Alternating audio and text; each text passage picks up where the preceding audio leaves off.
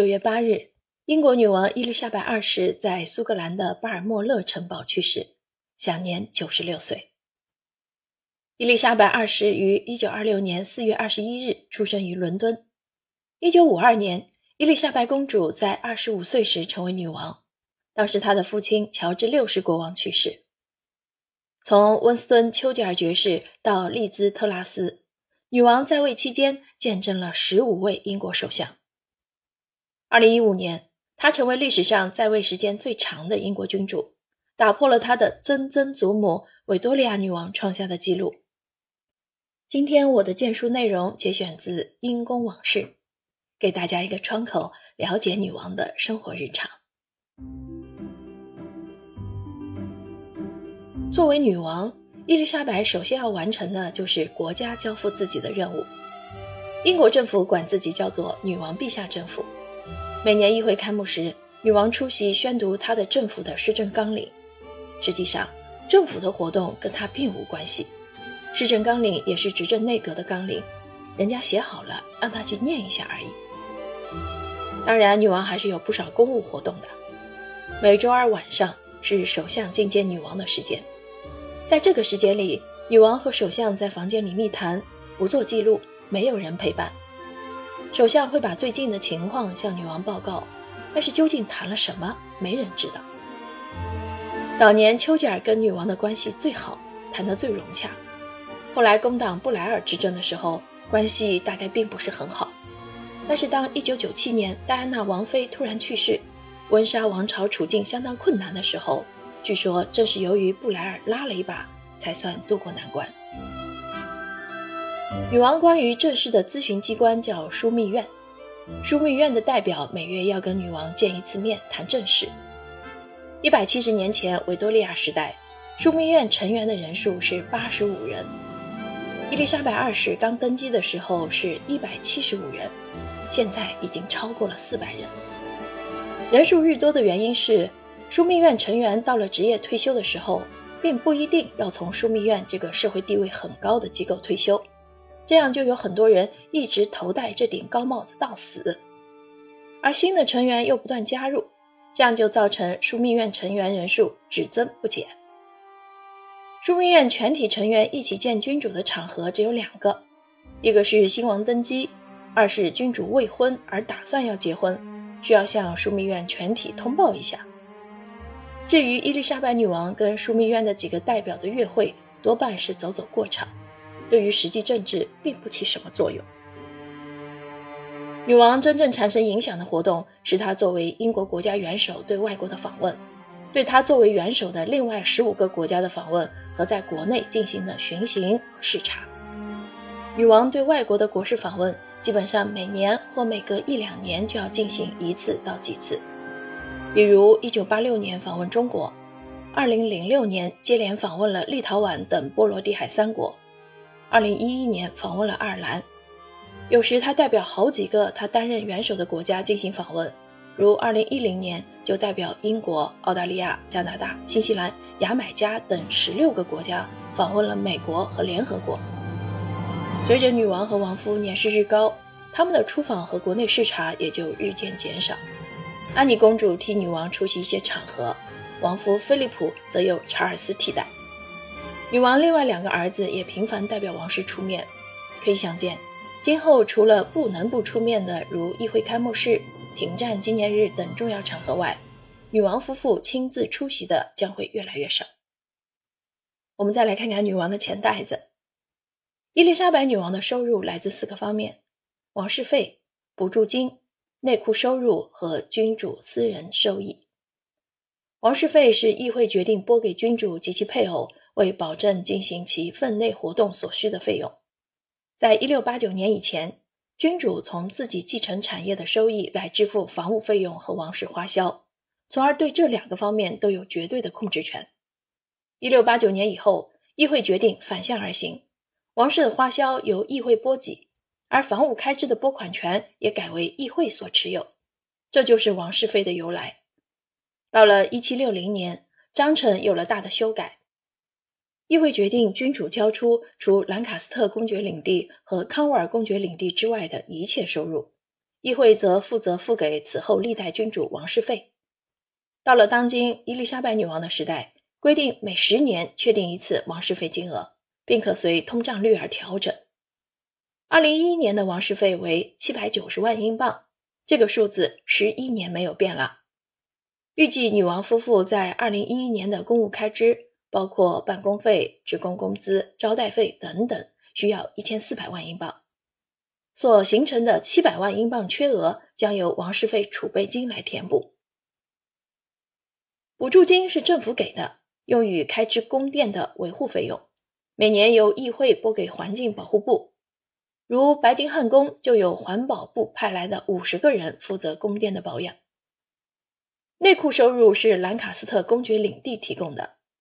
英格兰君主自一三九九年以来就兼任兰卡斯特公爵，这个领地的收益现在是交给政府财政部的，其中的一部分就拨为内库收入。用来开销君主的半官方用途的花费。兰卡斯特公爵领地的财产不仅是几个郡里的五万英亩土地，而且包括伦敦市中心商业区的一些房产和地产。这些产业的年收入是非常可观的。女王还有一些私人收入，如个人投资的收益、苏格兰的巴尔莫勒尔别墅和诺福克的桑德林汉姆的宅邸等尚被遗留产业的收益等。关于这些收入的数目，说法不一，现在还没有公开，权且不论。讲到这里，我们把女王的收入概括一下：原来英格兰的君主有许许多多能够收益的财产，后来君主把他们交给了政府，形成了一种王权产业。作为回报，政府每年拨给君主一定数额的王室费作为公务经费，政府还允许君主继续拥有兰卡斯特公爵领地。虽然领地的收益都交给了财政部，但其中一部分又返还给君主供开支之用。此外，君主还有自己可供动用的财产，如两个别墅、个人珠宝首饰和艺术品、个人投资等等。据说女王是世界上最富有的女人，由于真相不知也难以比对，这话也就姑且一听罢了。女王的四个子女，除长子查尔斯外，其余三个人的日常开支都由女王负担，他们作为王室成员因公活动的花销由政府拨给王室费，但是从1993年以来，这笔钱每年都由女王掏腰包还给政府。也是在1993年2月，首相约翰梅杰在议会宣布，女王和查尔斯王储将从当年4月起以最高税率缴纳自己个人收入的所得税。在这以前啊。英国君主和王储是不纳税的。在整个1992年里，税务部和王室管理层就这个问题进行了谈判，最后迫于公众压力，王室接受了纳税的要求，开创了英国君主纳税的首例。查尔斯作为王储，既是威尔士亲王，又兼康沃尔公爵。当初定下兰卡斯特公爵领地归君主所有的时候，把康沃尔公爵领地留归王储所有。不同的是，前者的收益现在交给政府了，而后者的则留在王储手里。目前按每年百分之二十五交给政府。以二零零七年为例，年收益为一千六百万英镑左右，留在查尔斯手里的就是一千二百万镑。查尔斯的收入要管他一家的花销，而他的儿子们也都不从国家和女王那里拿钱，而要由他来提供生活费用。再来看看女王的宫殿，有若干个宫殿城堡是供女王和王室办公和居住的，他们的所有权属于王权，而不是女王本人。在这些宫殿城堡中，排名第一的应当算圣詹姆斯宫，因为原先英国君主是工作和生活在伦敦白厅宫的。一七零二年，一把大火烧掉了白厅宫，安妮女王搬入圣詹姆斯宫，一直到今天。虽然英国君主已经不住在这里了，但朝廷还是被称为圣詹姆斯朝廷。各国派驻英国的大使被称为驻圣詹姆斯朝廷大使。内廷官员也在这里办公。这座外形像个城堡的宫殿离白金汉宫很近，走路十来分钟就到了。女王现在在伦敦办公和居住的地方是白金汉宫，这里原先是白金汉公爵的产业。他在1762年将它卖给了乔治三世国王。到了1837年，维多利亚女王继位，他搬进了白金汉宫。以后的历代君主也就都以这里为在伦敦的正式住所了。白金汉宫经过一百多年的扩大和装修，现在拥有十九个豪华单元、五十二个皇家和贵宾的卧室、一百八十八个工作人员卧室、七十八个洗澡间和厕所、九十二个供内廷使用的办公室，有自己的电话交换台和派出所。